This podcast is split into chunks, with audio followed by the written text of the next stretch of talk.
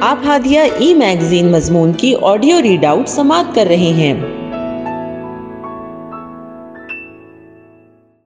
سامعین، السلام علیکم ورحمۃ اللہ وبرکاتہ۔ میں سلمہ نسرین، ہادیہ کے شمارہ اگست کے مضمون کے آڈیو پروگرام میں آپ کا استقبال کرتی ہوں۔ آئیے، ہم اس کا آغاز ہادیہ کے زمرہ گوشہ مطالعہ سے کرتے ہیں۔ کتاب کا نام ہے اسلامی علوم میں خواتین کی خدمات۔ جس کے مصنف ہیں ڈاکٹر محمد رضی الاسلام ندوی اور اس پر تبصرہ لکھا ہے کے ایم ایف نے۔ زیر نظر کتاب عالم اسلام کے معروف عالم دین ڈاکٹر محمد رضی الاسلام ندوی کی ایک علمی تصنیف ہے، جس میں عالم اسلام کی معروف خواتین کی علمی خدمات اور ان کا امتیازی کردار پیش کیا گیا ہے۔ اس کتابچے میں ان معتظرین کا جواب بھی ہے جو یہ اعتراض کرتے ہیں کہ اسلام میں خواتین کو دبایا جاتا ہے اور انہیں اپنی صلاحیتوں کے جوہر دکھانے کے مواقع نہیں دیے جاتے۔ اس کتابچے میں جملہ گیارہ عناوین کے تحت خواتین کے علمی کارناموں کا اختصار اور جامعت کے ساتھ ذکر کیا گیا ہے۔ اس میں خواتین کے ذریعے علوم کی سرپرستی کرنے والی عالمی شہرت یافتہ خواتین کا تذکرہ موجود ہے، جن میں عباسی خلیفہ ہارون رشید کی بیوی زبیدہ بنت جعفر نے رفاہی کاموں کو انجام دیا۔ انہیں قرآن مجید سے دلچسپی تھی۔ ابن خلقان نے لکھا ہے کہ اس نے اپنی سو باندیوں کو تلاوت قرآن کے لیے فارغ کر رکھا تھا۔ اسی طرح زمرت خاتون کے دمشق کے مدرسے کا ذکر ہے۔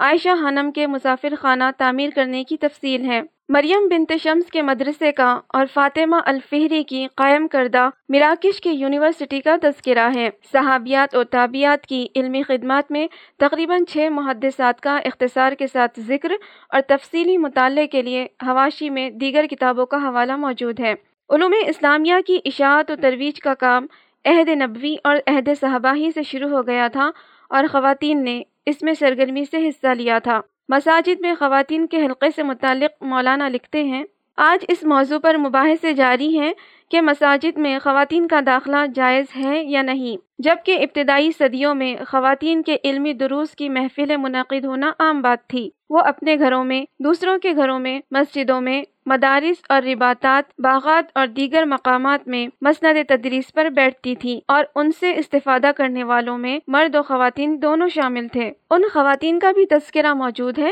جو ماضی میں اقابر امت کی معلمات رہی ہیں۔ فاضل مصنف نے کئی کتابوں کا ذکر کیا ہے۔ جس میں اکابرین کی خواتین معلمات پر تفصیل موجود ہے مثلاً، اسلام کے دور عروج میں خواتین کے افادے کا دائرہ بہت وسیع تھا۔ ان سے دیگر خواتین بھی استفادہ کرتی تھیں اور مرد بھی فیض اٹھانے میں پیچھے نہیں رہتے تھے۔ اس پر نہ صحابہ اور تابعین نے نکیر کی اور نہ بعد کی صدیوں میں محدثین اور فقہا نے کبھی اس پر پابندی عائد کرنے کی کوشش کی۔ علامہ سخاوی نے اپنی کتاب الزو اللامی لأہل القرن التاسع کی ایک جلد خواتین کے لیے خاص کی ہے۔ انہوں نے ایک ہزار ستر خواتین کا تذکرہ کیا ہے، جن میں سے زیادہ تر محدثات اور فقیحات تھیں۔ تاریخ اسلام میں ایسی بہت سی مثالیں ملتی ہیں کہ کتاب کے فہم اور علوم اسلامیہ کی نشر و اشاعت میں خواتین کا کردار مردوں سے بڑھ کر رہا ہے۔ فاطمہ بنت محمد بن احمد السمرقندی فقہ حنفی میں بہت شہرت رکھتی تھی۔ ان کے والد مشہور محدث اور فقیح تھے۔ فاطمہ نے ان سے فقہ کی تعلیم حاصل کی اور اس میں کمال پیدا کیا۔ انہیں اپنے والد کی کتاب تحفت الفقہ پوری ازبر تھی۔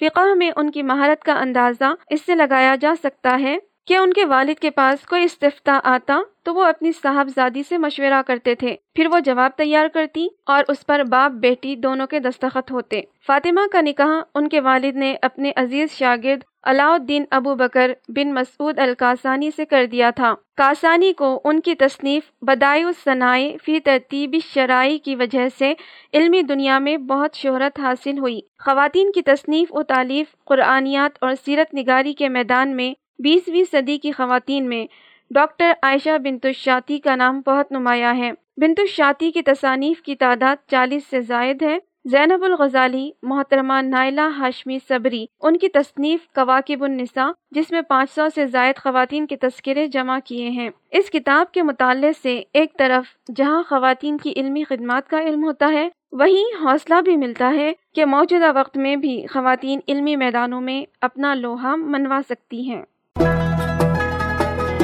ہادیہ مضمون کی آڈیو سماعت کرنے کے لیے شکریہ۔